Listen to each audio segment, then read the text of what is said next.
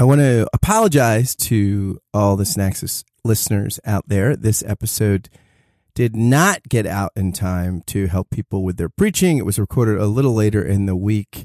And due to some technical difficulties, it took me a little time to get it sorted out. And I was at the Mockingbird Conference in New York City at the end of the week. And so it was sort of one of those coming off Holy Week, running around, going to a conference weeks, but this episode was still great. And I thought that it would be a blessing to folks. So if you just have 20 some minutes to listen to something edifying, I hope this will fit, fit the bill, so to speak. So enjoy this episode and, uh, rec- you know, as far as the foreseeable future, things will be going out early in the week according to schedule. Thanks again for listening, my friends.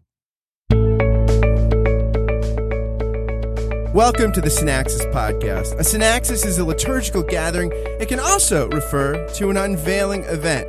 The Synaxis Podcast is a weekly gathering hosted by yours truly, Scott Jones, for the purpose of finding the life giving, healing word of the gospel and the words of the weekly lectionary passages. Join myself and a guest each week as we explore the lectionary text together. This is the place for gospel rich, grace saturated, and a properly worldly lens on the week's lectionary passages, all in 25 minutes or less. My guest is Josh Retterer. Originally from Ohio, Josh lived on the island of Maui in Hawaii for 10 glorious years. Inexplicably, he moved back to Ohio. He describes himself as ministry adjacent. He's also a regular contributor for Mockingbird's website. I give you Josh Retterer. Josh, welcome back to the podcast. Although you have been a Synaxis guest before, you have Yes. never been in the bunker live. live and in person. Glad to be here. Podcast coming out a little wait, late this week. You are a true gentleman and scholar for helping me out. I took early in the week off from Holy Week, and it's uh, fortuitous that you are here so you can help me get this out better late than never. It is, though I, I I didn't really prepare, so I'm going to be like uh, Robin to your Howard. I love it. Who says I prepared much anyway? So there you go. We might have that in common, my friend.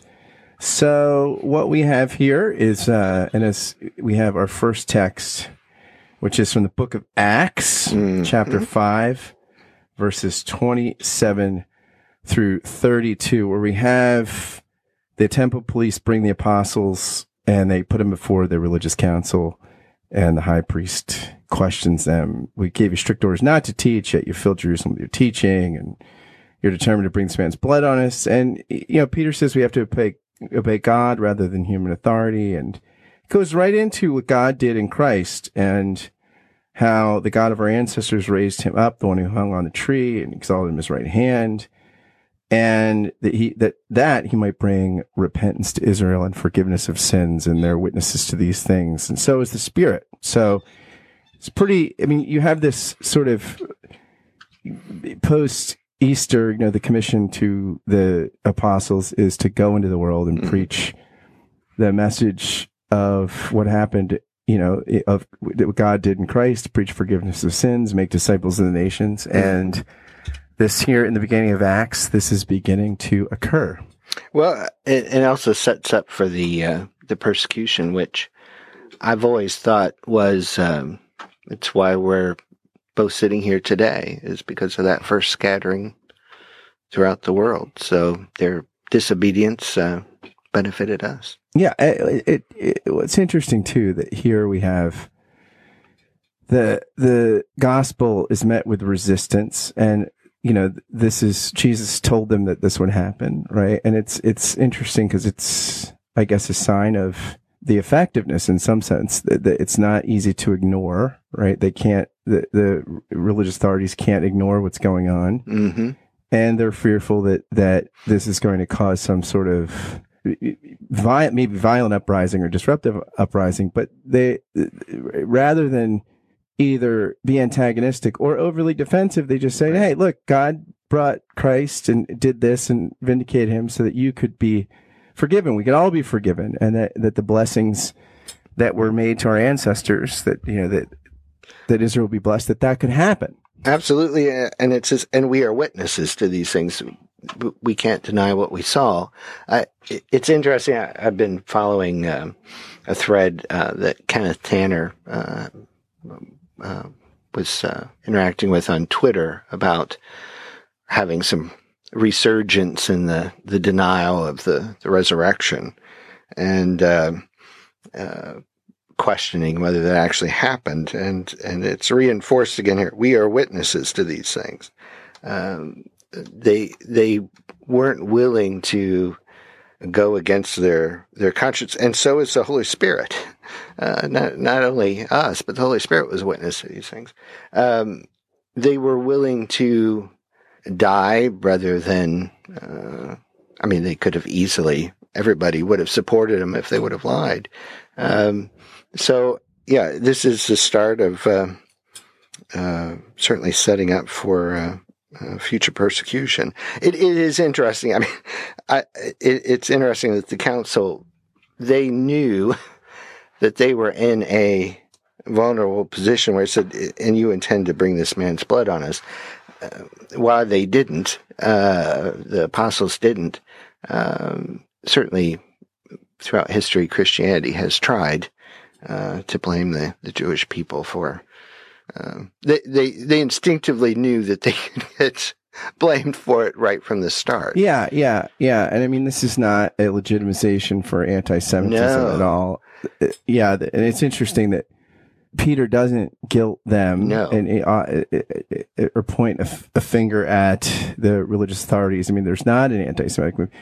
The other interesting thing I think is that we see here the there's not the sense that they are bringing the kingdom. They're witnesses to it, right? And they're witnesses to what God did in Christ and what God is still doing. But it's not this. I mean, very often we the, the, there's this kingdom building language. It, it's on the right and the left in American Christianity. And there's none of that here. The kingdom is something to be witnessed to, yeah. received. It's something that can only be passively kind of caught, it, it, caught up in. I mean, you can't sort of bring it about through conservative or religious or revolutionary or reactionary activism. But it, the rhetoric of that people it's effective. I mean, whole ministries are are built on that misinterpretation, um, and and to the point where it would be very, um, it's very hard to undo that. I I do think that that's something that Christianity is going to have to come to terms with because that language is not helpful.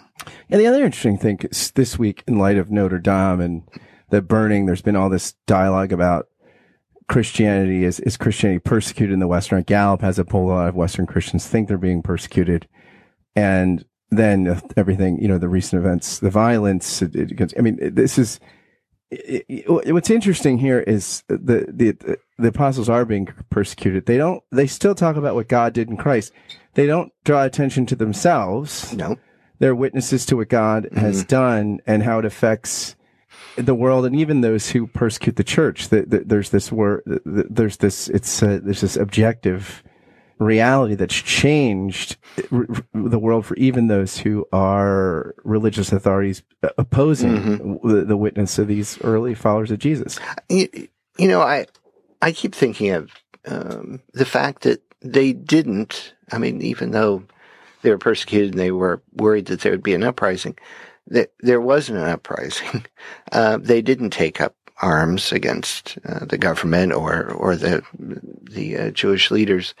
Um, and what I'm what I've noticed ever since Charlottesville, um, and and the recent spate of church burnings, which are horrific. Um, I I go back to the fact that these are Christian martyrs who didn't uh, and in some cases, when directly attacked, didn't take up arms against their attacker. And I can't help but think uh, there's a lot of disagreement in the Christian community about it, but I can't help but think that um, if if a number of church people had pulled out their weapons uh, and fired back, it wouldn't be the same testimony. No, yeah, and, and that's a very delicate area to to approach, but the the testimony is Um, uh, the peace tradition certainly has has captured that, but um, I I've often thought about that. I, I just um, that's it, it would have changed the narrative. Uh, otherwise, you would have. I mean, that in essence is part of the ushering in of the kingdom, uh, which is often passive obedience. Yeah, yeah, more received than mm-hmm. achieved.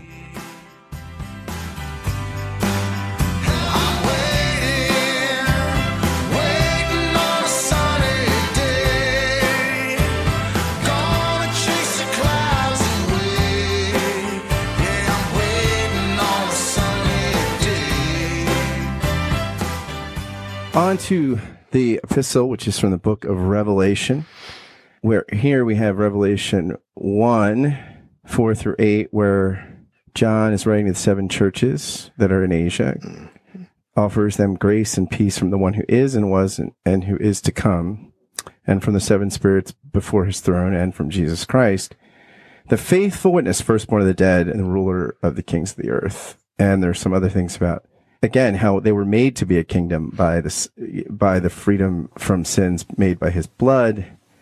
And then jesus the lord says he's alpha the alpha and the omega the omega the one who who was isn't and who was and who is to come. So you have that very interesting kind of the identity of god past present future mm-hmm.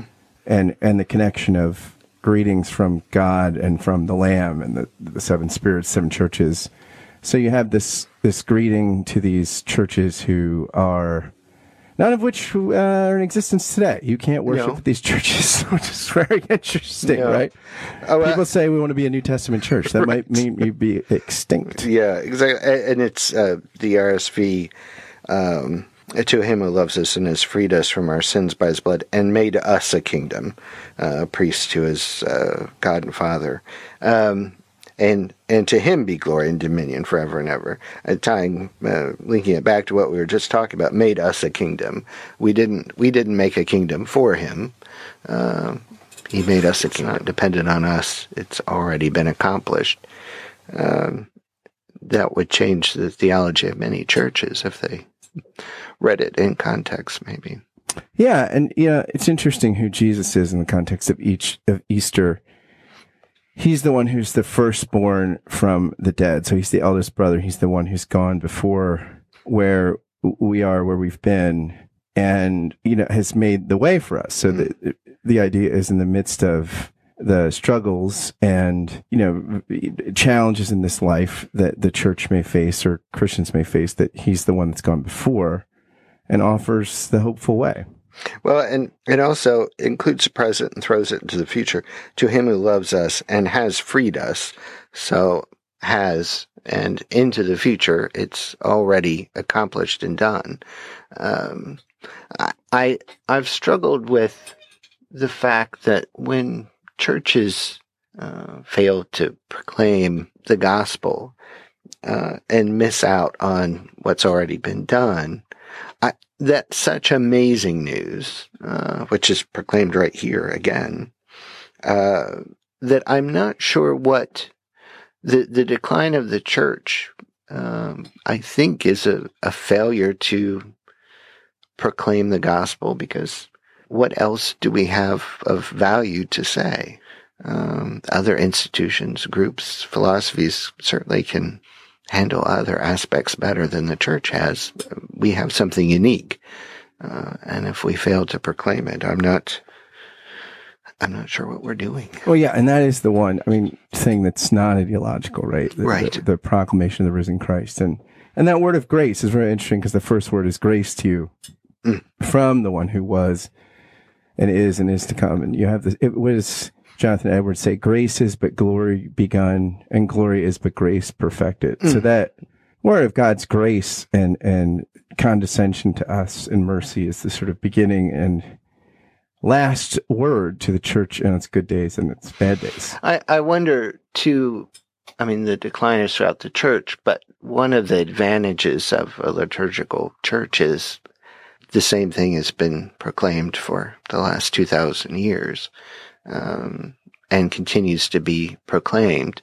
Um, I, I, I do understand the the resistance uh, to change uh, some of the language and uh, in some areas it's it's not helpful. But as long as that's preserved, um, I think as we're going through a new season where people uh, are struggling with the the reality of the resurrection, um, uh, it is important that that we maintain that. But it's not also not the first time that that's been wrestled with. But uh, going back to uh, Revelation. Uh, uh, I think we view it as uh, largely in evangelical churches as it is about the end. And um, I think there's a rich mine of of uh, theology and gospel proclamation contained in it that we ignore because we're afraid of the strange imagery or yeah you know, they also it's this not just the story of the church at the end because otherwise what it would have right. meant to the church in the first century. It's the story of the church perennially right? That where there's where there's this glorious resurrection which gives way not to a kind of you know, Pollyannish utopia, it gives way to still continued struggling, but struggling that means something different because Christ has gone before and he's the firstborn from the dead, but he won't be the last. Right. And that, that we have that enduring hope. Just what makes that little old ant think he'll move that rubber tree plant? Anyone knows an ant can't move a rubber tree plant, but he's got high hopes. He's got high hopes. He's got high On to the gospel reading. We have John. This is one of my favorite texts, John 20, 19 through 31, where you have these double resurrection appearances where Jesus comes to the disciples and they rejoice when they see the Lord and he says, peace be with you. But Thomas wasn't there. And he, they, he said, I believe it and or uh, they said that it happened. He said, "I don't believe it. I won't until the." Uh, he won't believe it until he sees the marks of the nails in his hands and puts his finger in the mark of the nails and puts his hand in his side. And then a week later, he does. He's with the disciples, and Jesus appears, and Thomas believes. And it's it's the most explicit profession, my Lord and my God. And then there's this, have you believed because you've seen me? Blessed are those who have not seen and yet come to believe. I always thought Thomas got a hard time because it was just uh, a few chapters earlier. Uh, I don't know if it was in John, but where he, um, you know, was ready to go and die with Christ. Um, so he, he wasn't someone who was kind of wishy washy or uncommitted. Uh, but I, I do think it demonstrates. I think there is a thread where people think that the people during his time uh, were uh, maybe uh, not as intelligent and and uh, didn't understand. You know, they they were more likely to believe right, resurrection, right. and I think probably far less likely. Well, yeah, I mean, people are, yeah, yeah, they, they had their own skepticism. Right, exactly. That's why, that's why it was unique, remarkable. Like right. it would, it was like, oh my gosh, we saw that just last week. And, and the fact that, uh, that he expresses some doubts, there is enormous denial in the church today that everybody has doubts. About, it's an incredible story. Yeah, why don't we call him believing Thomas? Because yeah. he goes from, and the other thing is too, I think what's so remarkable about that story of Thomas is that he is gone from the fellowship when the appearance comes and he still stays with them. I mean, I can't imagine how alienated you'd feel because you missed the moment and now you're the outsider.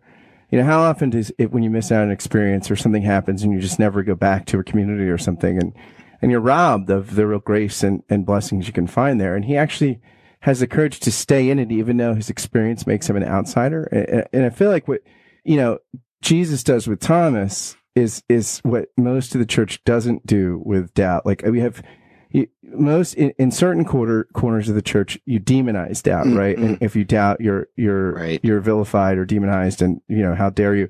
And other places, I think of the Serene Jones interview in the New York Times with Nicholas Kristof, where there's sort of other other corners of the church valorize doubt, and if you're not right. cynical, detached, if you're not constantly a cynic, you're you're immature somehow or something like that. And Jesus engages his doubt and, and, and from it brings belief and new life. He doesn't demonize it or valorize it, no. you know, and make some, make an idol out of it or something. He, he just engages that. And that's the raw material for where new and deeper faith is, is born. Absolutely. I, too, I, I think that's maybe the, uh, that, uh, uh, puts a finger on why I, I don't like the and it's how we think of misdoubting Thomas.